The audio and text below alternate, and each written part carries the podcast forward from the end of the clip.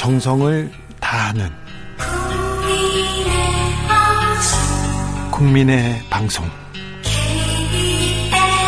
KBS 주진우 라이브. 그냥 그렇다고요.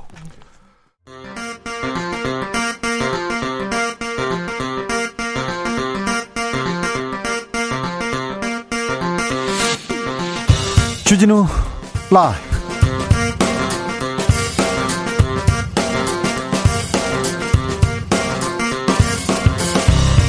2021년 11월 22일 월요일입니다. 안녕하십니까. 주진우입니다.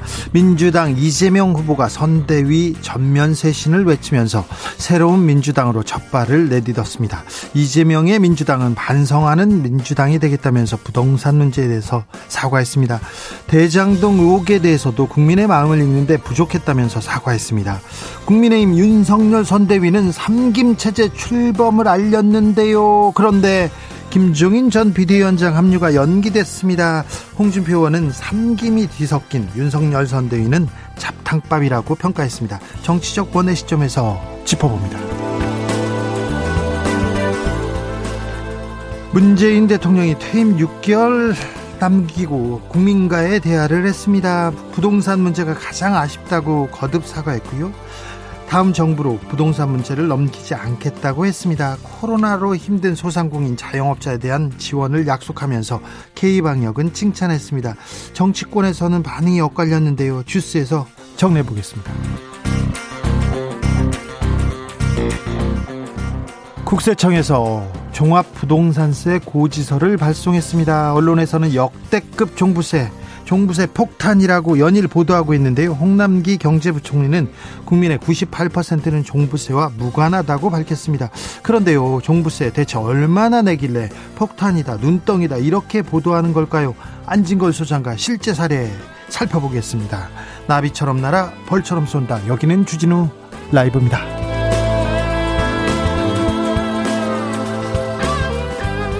오늘도 자중차에 겸손하고 진정성 있게 여러분과 함께 하겠습니다. 거의 2년 만에 수도권의 유치원생 초중고등학교 학생들이 전면 등교했습니다. 오늘 학생들 다 학교 갔다고 합니다.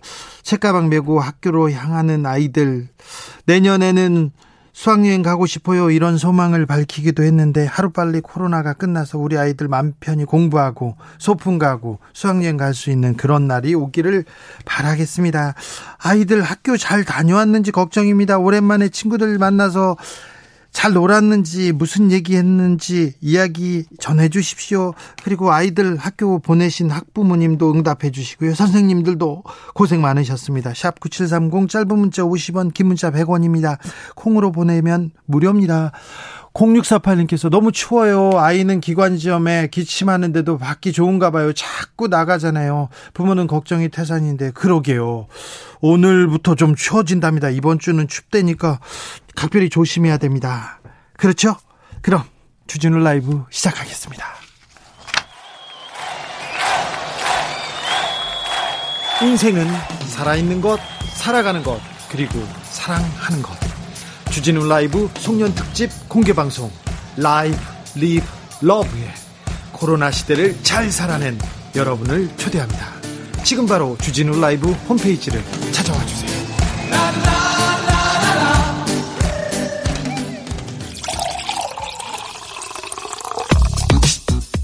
진짜 중요한 뉴스만 쭉 뽑아냈습니다. 줄 라이브가 뽑은 오늘의 뉴스 주스. 정상근 기자 어서 오세요. 네, 안녕하십니까? 코로나 상황 살펴보겠습니다. 네, 오늘 코로나19 신규 확진자 수가 2,827명이 나왔습니다. 어제까지 연일 3,000명 넘는 확진자가 이어졌으니까 엿새 만에 2,000명대 확진자인데요. 그래도 월요일 날 많이 나온 거네요. 네, 어, 월요일 발표된 확진자 수 중에는 가장 많은 수가 나왔고요. 네. 어, 지난주 월요일 발표된 확진자 수에 비해서는 800명 이상 많았습니다. 네. 아, 확진자가 쏟아지면서 수도권의 병상 배정을 기다리는 대기자 수도 900명을 넘겼습니다. 어, 수도권 병상 가동률도 83.3%고 서울은 85%에 육박한 상황입니다. 어, 전국적으로 중환자 병상 가동률도 69.5%로 어제보다 3%포인트나 상승했습니다. 생활치료센터에도 자리가 없다 보니까 집에서 치료를 하는 재택치료 환자도 빠르게 늘고 있는데요. 네. 어, 일주일 전보다 수천 명이 늘었다라고 하고요. 네, 정부는 재택치료 비율을 확진자의 40%까지 끌어올린다는 계획이지만 아, 약 처방과 복용이 늦어질 수 있고 또 의료진 한 명당 관리 환자 수가 많아서 보완이 필요하다라는 지적도 나오고 있습니다. 4588님께서 여기는 여수입니다. 여수 교육 지원청 소속 유치원 초중고 코로나 환자 많아가지고요. 수요일까지 학교 못 가고 쉬고 있습니다. 얘기했는데 아, 확진자가 계속 늘고 있습니다. 그런데 여기까지는 아, 예상하던 대로 예상했던 부분입니다. 일상과 함께 가려면 어쩔 수 없는 부분인데 그래도 잘 버티고 있다고 얘기하고 싶습니다. 그러니까 각별히 이번 주만 잘 넘기면 이번 주만 잘 넘기면 다음 주 그 다음 주 우리 계획대로 어, 일상으로 이렇게 회복하는 길 갈 수 있을 것 같습니다. 그러니 음, 좀 조심해 주십시오. 네. 각별히 좀 부탁드리겠습니다. 민주당에서 이재명 후보에게 선대위 관련된 권한 모두 위임하기로 했습니다. 네, 민주당이 어제 긴급 의원총회를 열고 당 선대위에 대한 모든 권한을 이재명 후보에게 주기로 했습니다. 이 더불어민주당 선거대책위원회가 규모만 크다 보니 움직임이 기민하지 못하고 또 국민들의 요구도 제대로 반영하지 못하고 있다라는 지적이 나왔기 때문입니다. 네, 이 선으로 물러나는 사람들 많습니다. 네, 공동 선대위원장을 맡고 있던 김두관 의원, 그 이광재, 김용주 의원 등이 이 선으로 물러나겠다라고 공식적으로 밝혔고요. 아, 민주당 측은 의사결정 과정을 간소화하고 후보와 소통이 빠른 인사들을 전면 배치할 것이다라고 전망했습니다. 이재명 후보는 반성하고 사과하고 그러더라고요. 네, 반성, 사과, 변화, 혁신 등의 용어를 계속 사용하고 있는데요. 어, 국민적 열망에 부응하지 못했다라며 당 쇄신을 강조했습니다. 아울러 지난 주말 국립대전현충원의 연평해전 전사자 묘역을 참배하면서 안보 의지를 내비치기도 했고요. 이 충청권을 돌면서 중원 민심 잡기에도 나서기도 했습니다. 얼마 전까지 이재명 후보 맨 뒤 보면 중진들 그리고 아우 나이 많이 드신 분들 쭉 이렇게 도열에 서가지고 청년 만나겠다, 청년 정치하겠다고 그러던데 오늘은 어, 청년들과 함께 회의를 하더라고요.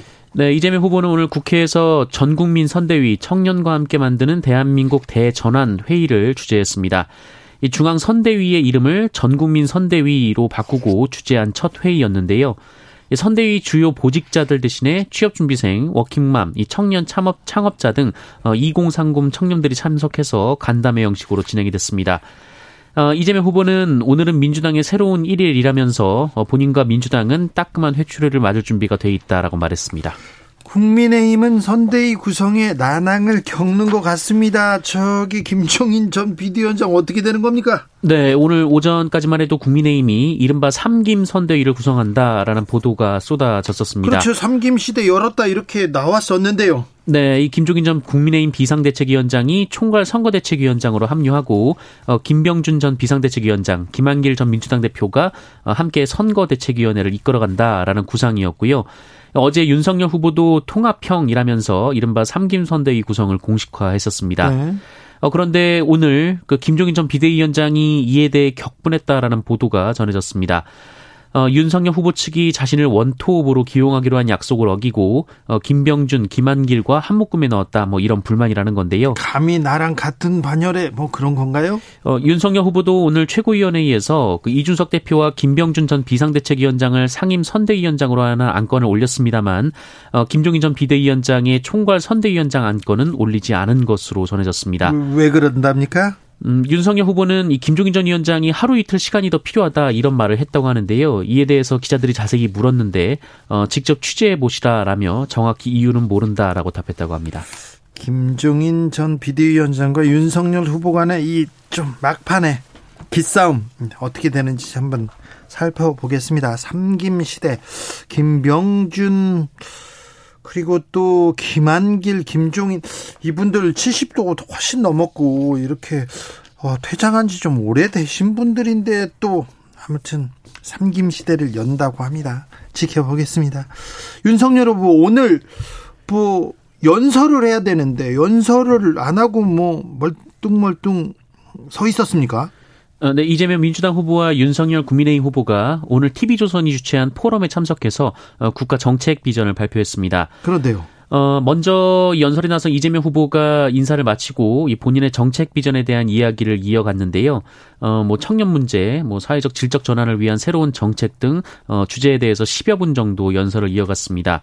어, 따로 연설문을 준비하지 않고 이 정책에 대해서 얘기를 했는데 어, 그런데 이후 윤석열 후보가 단상에 올라왔는데 어, 프롬프터를 보고 읽으려고 했는데 이 프롬프터가 작동을 하지 않았던 모양입니다. 어, 그래서 한 2분간 이 생방송 중이었는데 아무 말을 하지 않았었는데요. 어, 윤석열 후보의 침묵이 길어지자 어, 사회자가 잠시 무대 준비가 있겠다라고 안내했고 어, 시작해 주시길 바란다라며 그 윤석열 후보에게 이 발표 시작을 요청을 했습니다만 어, 그럼에도 발표가 시작이 되지 않았습니다. 어, 이 사회자가 다시 오디오 조정이 있겠다며 청중의 양해를 구했고요. 이후 프롬프터가 가동되자 윤석열 후보가 연설을 시작했습니다. 아, 프롬프터가 가, 음, 열리지 않으면 연설을 시작을 못했다 이거군요. 네. 보통 정치인들은 그럴 때 날씨 얘기하고 요즘 어떠냐고 얘기를 풀어가기도 하는데 그렇군요. 3123님께서 올디스 but 굿디스라는 말 있지 않습니까? 오래된 것이 좋은 것이라는 의미로 문화계에서 많이 쓰는데요. 자칫 혁신 없이 정치에서 쓰면 oldies but 구태스가 될 수도 있기 때문에 이 점 항상 경계해야 될 것 같습니다. 그렇죠. 오래된 분들이 네 신선하진 않고 또네 구태하고도 연결될 수 있습니다. 정의당 심상정 대표 국민의당 안철수 대표한테 조건 없이 만나자 이렇게 제안했습니다. 네, 정의당 심상정 대선 후보가 삼지대 공조를 시작하겠다라고 밝히면서 그 안철수 국민의당 후보와의 조건 없는 만남을 제안했습니다. 예. 어, 심상정 후보는 87년 이후 34년간 신구 기득권 양당 간의 공수 교대로 귀결되어서는 안 된다라면서 어, 양당 체제 종식을 위한 제3지대 공조를 시작하겠다라고 밝혔습니다. 어, 이어 34년 양당 체제의 최종 결론은 내로남불 정치라면서 어, 우리나라 양당 체제는 서로에게만 격렬할 뿐 시민의 삶과 미래에는 철저히 무능했다라고 지적했습니다. 어, 그러면서 이 두 당 중에서만 집권할 수 있는 체제를 끝내야 한다라고 말을 했고 어, 대선 후보, 원내외 정당, 시민사회계 그 누구라도 시대 조, 어, 시대 교체와 정치 교체의 뜻을 같이 하는 분이라면 적극적으로 만날 것이다라고 밝혔습니다. 네. 심상정 후보 그래도 안철수 대표와 만남 네 어찌 되는지 또 지켜보겠습니다. 어제 문재인 대통령 국민과의 대화를 했습니다. 네, 문재인 대통령이 어제 2년 만에 국민과의 대화 시간을 가졌습니다. 어, 성별과 나이, 지역에 따라 뽑은 300여 명의 일반 국민이 어, 미리 정해지지 않은 질문을 하고 대통령이 그 자리에서 직접 답하는 형식이었는데요. 네. 어, 먼저 코로나 관련해서 문재인 대통령은 단계적 일상회복 이후 하루 만 명까지 확진자 수가 늘 수 있다고 보고 대비했지만 어, 위중증 환자가 빠르게 늘고 있는 부분은 염려된다라고 밝혔습니다. 만 명까지 늘어날 수 있는 걸 보고 정부는 대비하고 있군요. 네, 하지만 이 위중증 환자 수가 의료 체계 감당 범위를 넘기면 비상 조치를 취하거나 단계적 일상 회복을 멈출 수도 있다라고 말했습니다. 아, 다만 이 돌파 감염은 3차 접종이 이뤄지면 현저하게 줄어들 것이라면서 국민들의 적극적인 3차 접종 협조를 요청하기도 했습니다. 어, 부동산 문제에 대해서는 임기 중 가장 아쉬운 문제라고 말을 했고요. 네. 이 주택 공급이 더 일찍 시행됐어야 했다라고 말했습니다. 아, 다만 역대 어느 정부보다 입주 물량이 많았고 공급을 계획 중인 물량도 많아서 공급 문제는 충분히 해소되리라 생각한다라고 밝혔습니다. 아, 또한 부동산 관련해서 서민의 박탈감이 크다며 정부가 여러 대책을 검토 중이라고 밝혔습니다. 국민의힘에서도 비판 일색이더라고요. 네, 문재인 대통령에게 도대체 어떤 세상에 살고 있나라면서 이 국민들의 고통은 철저히 외면하고 자신만의 환상에 빠진 돈키호테 대통령이라고 비판했습니다. 아, 이에 박수현 청와대 국민소통수석은 근거를 가지고 반박하라라며 불만을 드러내기도 했습니다. 검찰이 김만배 씨 화천대유의 핵심 인물이죠. 김만배 씨 기소했습니다. 네, 대장동 개발 로비 특혜 의혹의 핵심 인물인 화천대유 자산관리 대주주 김만배 전 머니투데이 기자, 어, 그리고 천화동인 4호 소유주 남욱 변호사, 어, 천화동인 5호 소유주 정영학 회계사가 오늘 재판에 넘겨졌습니다.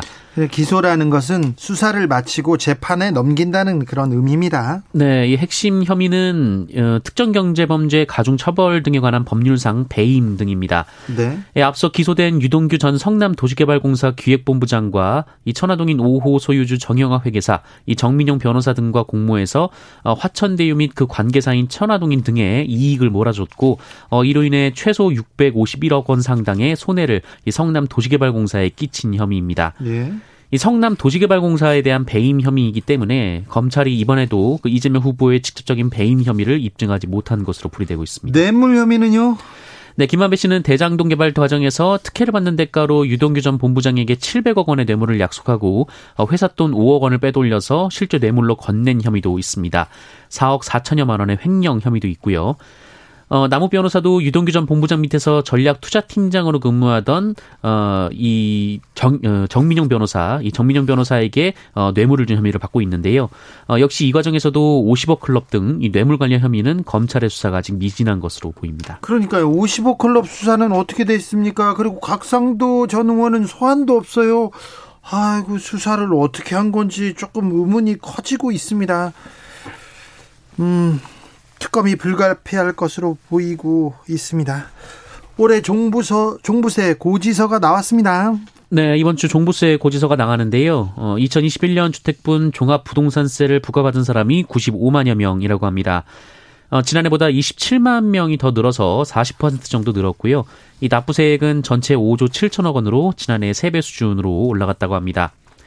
이 종부세가 정치적 쟁점도 됐는데요. 윤석열 국민의힘 후보는 종부세가 어, 이중과세 등 문제가 많은 세제라면서 전면 재검토를 공약했습니다. 아, 반면 민주당은 종부세 납부 대상이 전체 2%가 채 안 되고 이 종부세를 내는 사람 중 주택을 한 채만 가지고 있는 사람도 13% 정도에 불과하며 그 금액도 전체 종부세의 3.5%에 불과하다라고 반박하고 있습니다. 네. 어, 홍남기 경제부 총리도 전체 국민의 98%는 종부세와 무관하다라면서 종부세 부담의 대부분은 다주택자 그리고 법인이 부담한다라고 밝혔습니다. 1주택자는 거의 좀 해당하는 사람이 별로 아주 좁, 좁습니다. 네, 적어요. 안진걸 소장하고 종부세에 대해서는 좀 자세하게 이야기 나누겠습니다. 잠시 후 2부에서 김창룡 경찰청장이 층간소음 흉기 난동 사건에 대해서 사과했습니다.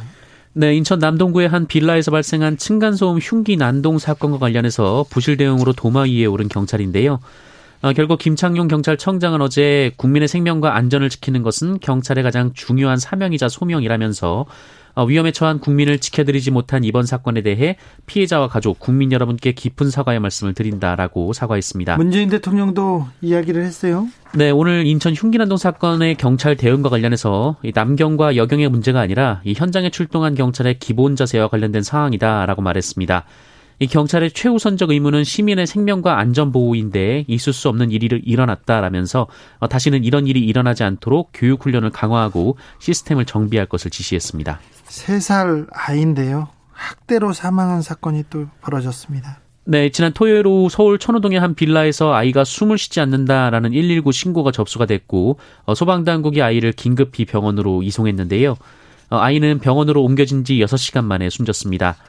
어, 아이는 온몸에 멍이 들어 있었고요. 어, 얼굴에 상처가 많았는데요.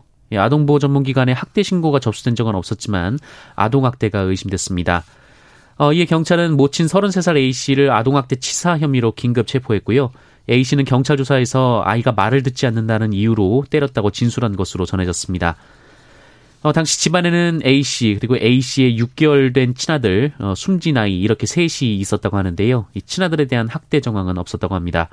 아, 또119 신고도 A씨가 아니라 숨진 아이의 친아버지가 한 것으로 파악이 됐습니다. 아, 경찰은 국립과학수사연구원의 아이 시신에 대한 부검을 맡겼고요. 어, A씨를 상대로 범행 동기를 조사한 뒤 구속영장을 신청할 방침입니다. 엄벌에 처해야 합니다. 마스크를 써달라는 편의점 직원이 있었습니다. 그런데 남성이 뺨을 때렸어요. 네, 국내 한 편의점에서 근무하는 아르바이트생분이 손님에게 마스크를 착용해달라라고 요구했다가 폭행을 당하는 일이 발생했습니다.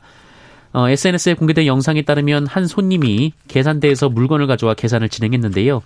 어, 이 손님이 마스크를 착용하지 않았다는 사실을 보고 아르바이트생분이 손님에게 어, 마스크를 가리키며 방역 수칙을 설명했다라고 합니다. 어, 그런데 그 얘기를 듣다가 이 봉투에 물건을 모두 담은 후 이 아르바이트생분의 뺨을 쳤다라는 건데요.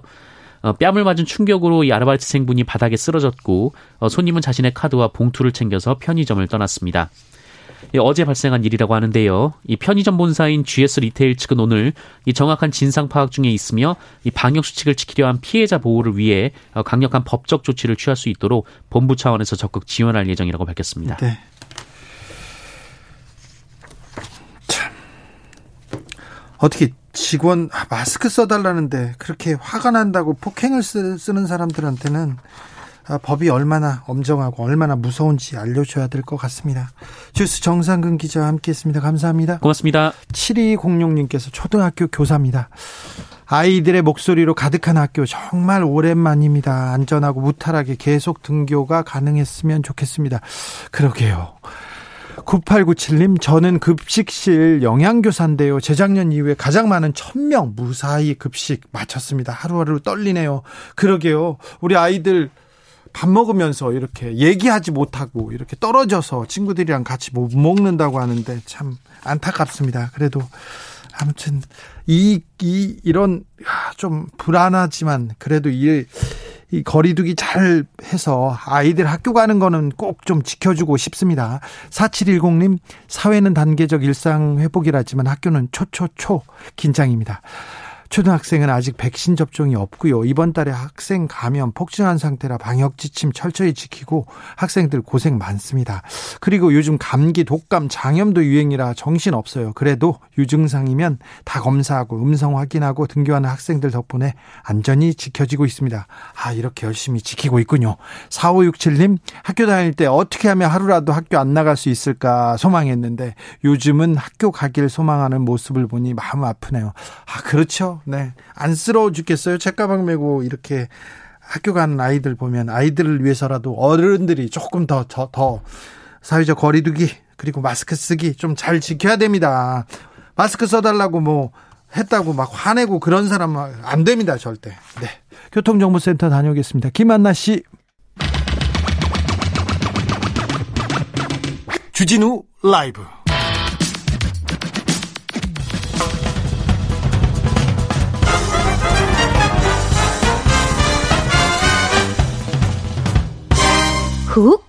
인터뷰 모두를 위한 모두를 향한 모두의 궁금증 훅 인터뷰 11월은 내년 예산안 심사의 달입니다. 매우 중요한 달이에요. 정부가 국회에 제출한 내년도 예산안 규모는 604조 원입니다.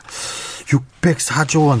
이거 꼭 필요한 곳에 잘 써야 되는데 부족하게 책정된 부분은 없는지 내년 예산안 좀 뜯어보겠습니다. 그리고 지금 국회에서도 그렇고 정치권은 전국민 재난지원금 이 공약 때문에 굉장히 좀 어, 첨예하게 대립했고요. 윤석열 후보는 50조 원 소상공인 손실 보상하겠다고 이렇게 주장했는데 이 내용은 현실 에서 어떻게 적용될 수 있을지 이것도 좀 물어보겠습니다. 경실련 재벌개혁 운동본부 장을 맡고 계십니다. 박상인 서울대 행정대학원 교수 안녕하세요. 네, 안녕하십니까? 네, 지금 정부에서 네. 어, 정부 예산을 두고 국회에서 심의하죠. 예상 네. 예산 조정 소위가 열리고 있죠. 네. 매우 중요한 때입니다. 네, 그렇습니다. 네. 어, 좀 이번 예산 어떻게 보고 계십니까, 교수님? 네, 뭐 앞에서 말씀하신 것처럼 올해 예산이 604조 한 4천억 정도 예. 정부가 제출한 안에 하면 그렇게 책정되어 있습니다. 네. 어, 뭐 작년 본 예산 대비해서는 한 8.4% 네. 증가한 것이고 작년에 사실 추경을 많이 했기 때문에 네. 추경까지 포함하면 오히려 한 0.8% 정도 줄어들었습니다. 에, 그럼에도 불구하고 뭐 국가 부채는 50%가 내년에 넘을 것 같기 때문에 네. 어, 이게 큰 너무 재정 적자 많은 거 아니냐는 일각의 말씀도 있는데요. 네. 사실은 예산이라는 것은 일단 쓰, 써야 될 때 꼭 필요한데 네. 써야 되는 것이죠. 그렇죠. 그리고 어, 재정 적자나 채무가 걱정이 되면은 세금이라든지 이런 것을 올려서 어, 보충을 하면 됩니다. 네. 그러니까 그게 겁나서 정말 써야 될 때 안 쓴다는 것은 오히려 더 문제고요. 그래서 너무 보수적인 입장으로 접근할 것이 아니고 예산이 정말 필요한데 쓰이고 있는지, 그렇죠. 불필요한데 가고 있는지 네. 그걸 먼저 보는 게 중요하다고. 그게 생각합니다. 더 중요하죠. 네. 어, 이번 정부 예산안 평가할 때 좀 중요하게 고려하고 계신 부분 있습니까? 네, 사실 뭐 예산 604조지만 많은 부분들이 어떻게 보면 경직성 예산이라고 하죠. 어, 쓰일 수밖에 없는 네. 네. 그런 예산들이 많고 정부가 정책적으로 중점을 둬서 쓸 수 있는 예산은 전체에서 아주 많은 부분은 아닙니다. 네, 원래 예를 들어서 이제 정부가 한 네 개 정도 주요 투자 중점이라고 해서 이야기를 하고 있습니다. 그 중에서 한 두 가지가 특별히 눈에 띄는 것이 어, 아시다시피 코로나19 때문에 네. 그 소상공인들 여전히 어려움이 있죠. 맞춤 어, 지원을 하겠다는 부분들이 있고 또 탄소 중립 디지털 전환 관련해서 한 12조를 책정한 게 있습니다. 네. 이게 이제 중점 예산인데 문제는 뜯어 보면은 투자 중점이라고 이야기한 거에 비해서 너무 예산도 작고요. 내용 자체도 이게 그다지 그래요? 효과가 있을까라는 생각이 들게 한다는 것이죠. 기후 위기에 대해서 지금 예산 좀 책정했는데 네. 부족합니까? 네, 12조 원 그러면 작은 돈은 아닙니다. 그런데 네. 뭐 들여다보면 대부분 지금까지 했던 뭐 신재생 에너지라든지 그다음에 모빌러티 전기차 또는 어 신산업 육성이라든지 이런 네. 부분들 예산을 한 두 배 정도 늘린 것이고요. 네. 사실 기후 중 어, 탄소 중립을 가기 위해서 우리가 구체적인 실행 계획이 아직 없습니다. 실행 계획도 없고 거기에 따른 예산에 대한 추계가 없어요. 그러니까 2010, 30년까지 우리가 어, 국가 온실 감축 계획을 제출을 했는데 그런데 내년 예산에 지금 제대로 반영이 안 돼 있으면 남는 게 8년밖에 안 남습니다. 그러니까요. 네, 그게 제대로 이게 작동될까? 정말 국회에서 예산에서 의원들이 이 부분들을 중점적으로 봐야 된다 저는 생각합니다. 네.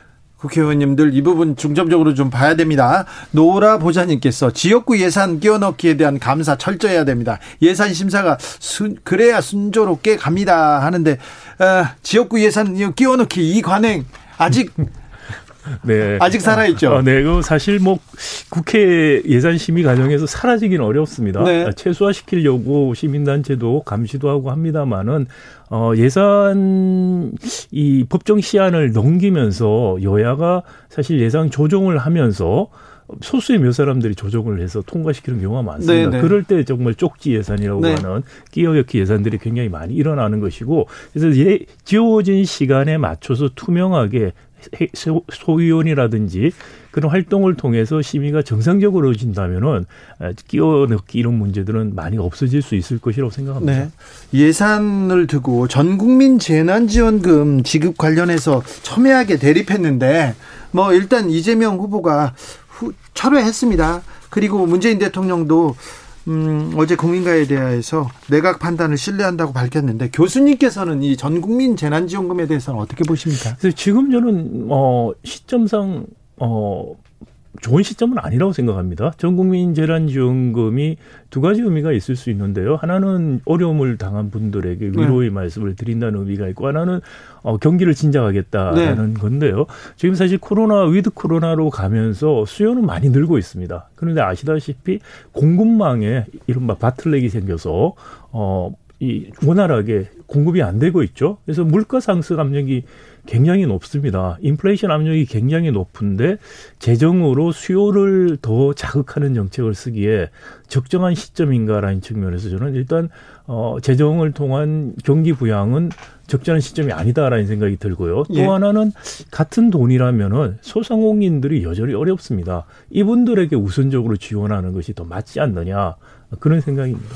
자 윤석열 후보가 어, 50조 원 규모의 소상공인 손실보상 지원하자 이렇게 주장했는데 이 부분에 대해서는 어떻게 평가하세요? 정말 국민의힘이 또 윤석열 후보가 진정성을 가지고 있다면 당선 후에 50조를 추경하겠다고 말씀하실 것이 아니고요. 네. 지금 예산 편성에서 대폭 늘리자고 주장을 해야 됩니다. 지금이라도 네, 지금 소상공인 예산제가 포함은 돼 있지만 만족스럽지 않다고 말씀을 드렸는데 실제로 3 3조 9천억 정도밖에 포함이 안 돼 있습니다. 지금 윤석열 후보가 말하는 50조와 너무나 큰 차이가 있죠. 네. 그리고 이번에 어, 세수가 좀 추가로 들어온 것도 손상, 소상공인 어, 손실 보상에 우선적으로 쓴다고 하지만 여전히 부족해 보입니다. 네. 그렇기 때문에 본 예산 심사에서도 이 부분들을 사실 적극적으로 된다. 탄소 중립과 소상공인 손실 보상 부분을 내년 예산에서 좀 더 중점적으로 볼 필요가 있다고 생각됩니다. 네. 근데 교수님 올해 연말까지 더 거칠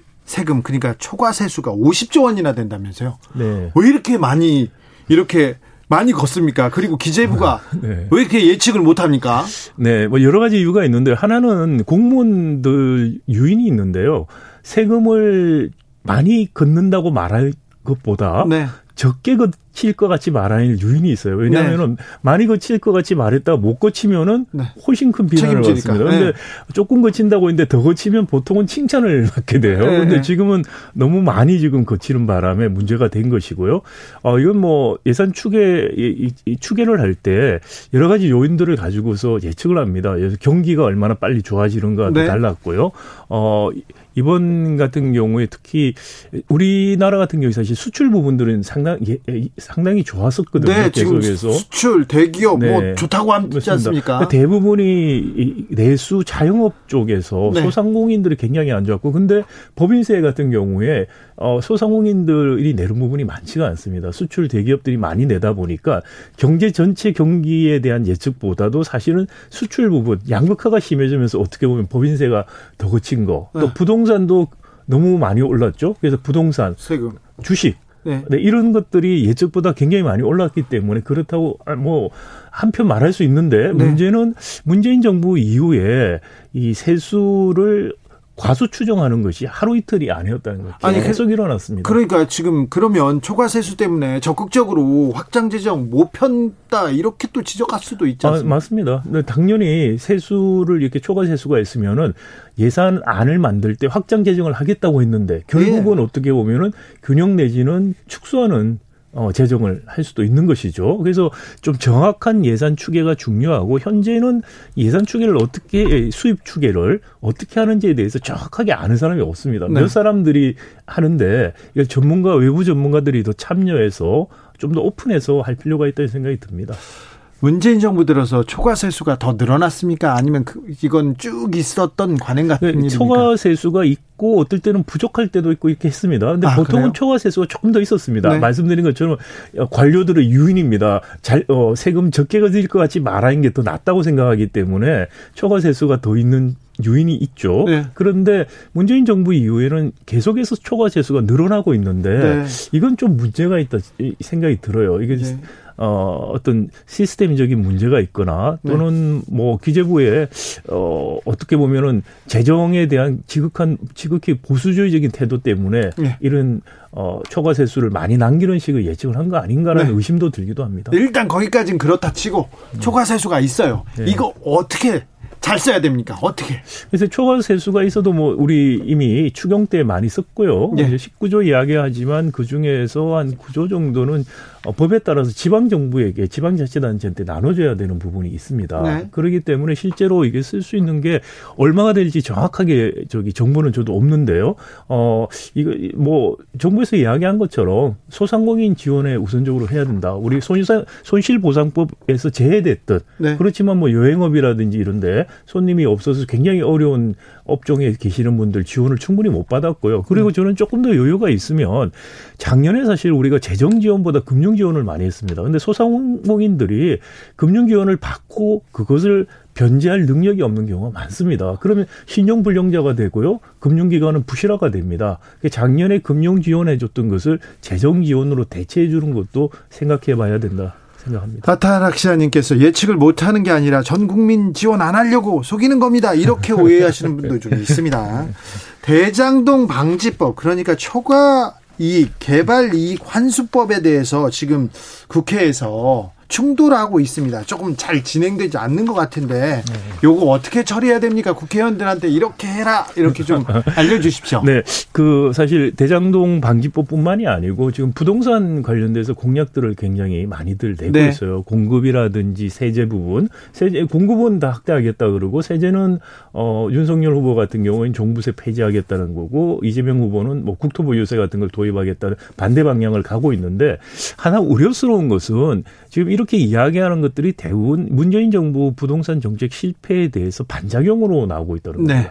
그러니까 이게 그 지금 말씀하시는 그런 후보들의 공약이 실제로 효과를 낼지에 대해서는 지극히 저는 의문스럽고요. 아, 그래요? 네. 그리고 현행 부동산 세제라든지 정책이 너무 복잡합니다. 네.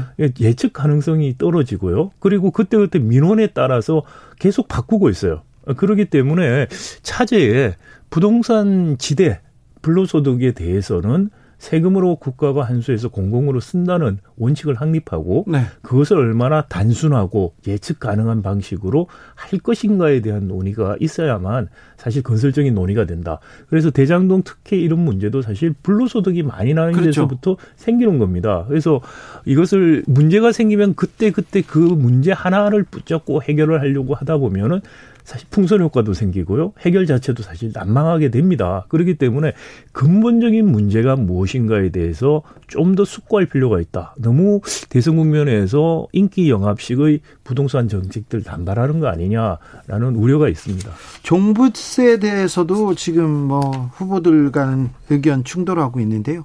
종부세 폭탄론에 대해서는 어떻게 보십니까? 그래서 이제 종부세 고지서를 받아보면은 아실 것들 같은데요.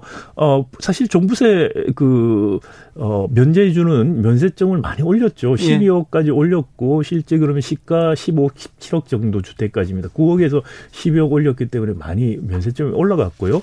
아마 폭탄이라고 느낄 수 있는 분들은 다주택자 드릴 가능성이 크고 예. 그런 분들은 사실 많지는 않습니다. 근데 다주택자들에게 폭탄을 같은 세금을 주는 게 바람직하느냐 안 하느냐는 논의 뭐 대상은 됩니다. 그렇죠. 그렇지만 그것을 가지고서 너무 지나치게 어, 좀 공포 마케팅 하듯이 일부 언론에서 이야기하는 것은 바람직하지 않다. 만약에 윤석열 후보가 말씀하신 것처럼 종부세 없애면은 집값이 안정화될 것이냐. 좀 반대 방향으로 갈 가능성이 훨씬 크다고 그렇죠. 생각이 되고요. 네. 그렇지만 지금 종부세는 한번 보시면 정말 너무 복잡합니다. 그래서 이 법무사들이라든지 회계사 세무사분들도 되게 골치 아파하는 이건 좋은 세제가 아닙니다. 사실. 교수님, 1주택자는 종부세 면제 주자 이런 의견에 대해서는요. 글쎄요. 저는 뭐 1주택 그렇게 되면은 결국 똘똘한 한 채 강남 집값만 계속해서 키워주는 정책이라고 생각이 되고요.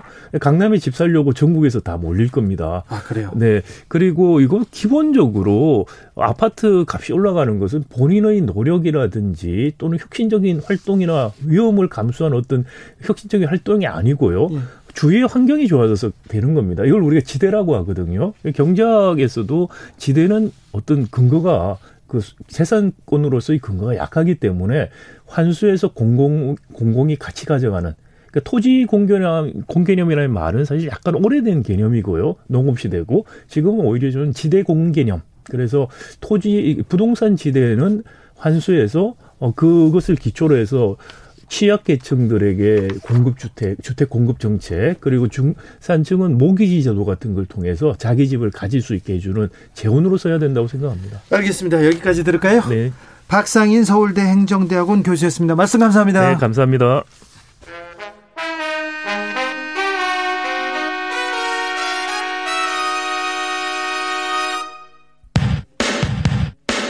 라이브 돌발 퀴즈. 오늘의 돌발 퀴즈는 객관식입니다. 문제를 잘 듣고 보기와 정답을 정확히 적어 보내주세요. BTS가 이 시상식에서 대상격인 올해의 아티스트 상을 받았습니다. BTS는 함께 후보에 오른 아리아나 그란데, 테일러 스위프트 등을 제치고 올해의 아티스트 트로피를 거머쥐었는데요. 1974년 이 상이 생긴 이래 아시아 가수가 이 시상식에서 올해의 아티스트 상을 받은 건 BTS가 처음입니다.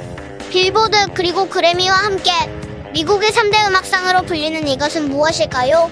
보기 드릴게요.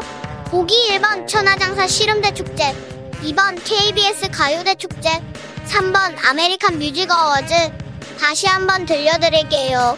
1번 천하장사 씨름대 축제 2번 KBS 가요대 축제 3번 아메리칸 뮤직 어워즈 샵9730 짧은 문자 50원 긴 문자는 100원입니다. 지금부터 정답 보내주시는 분들 중 추첨을 통해 햄버거 쿠폰 드리겠습니다. 주진우 라이브 돌발 퀴즈 내일 또 만나요.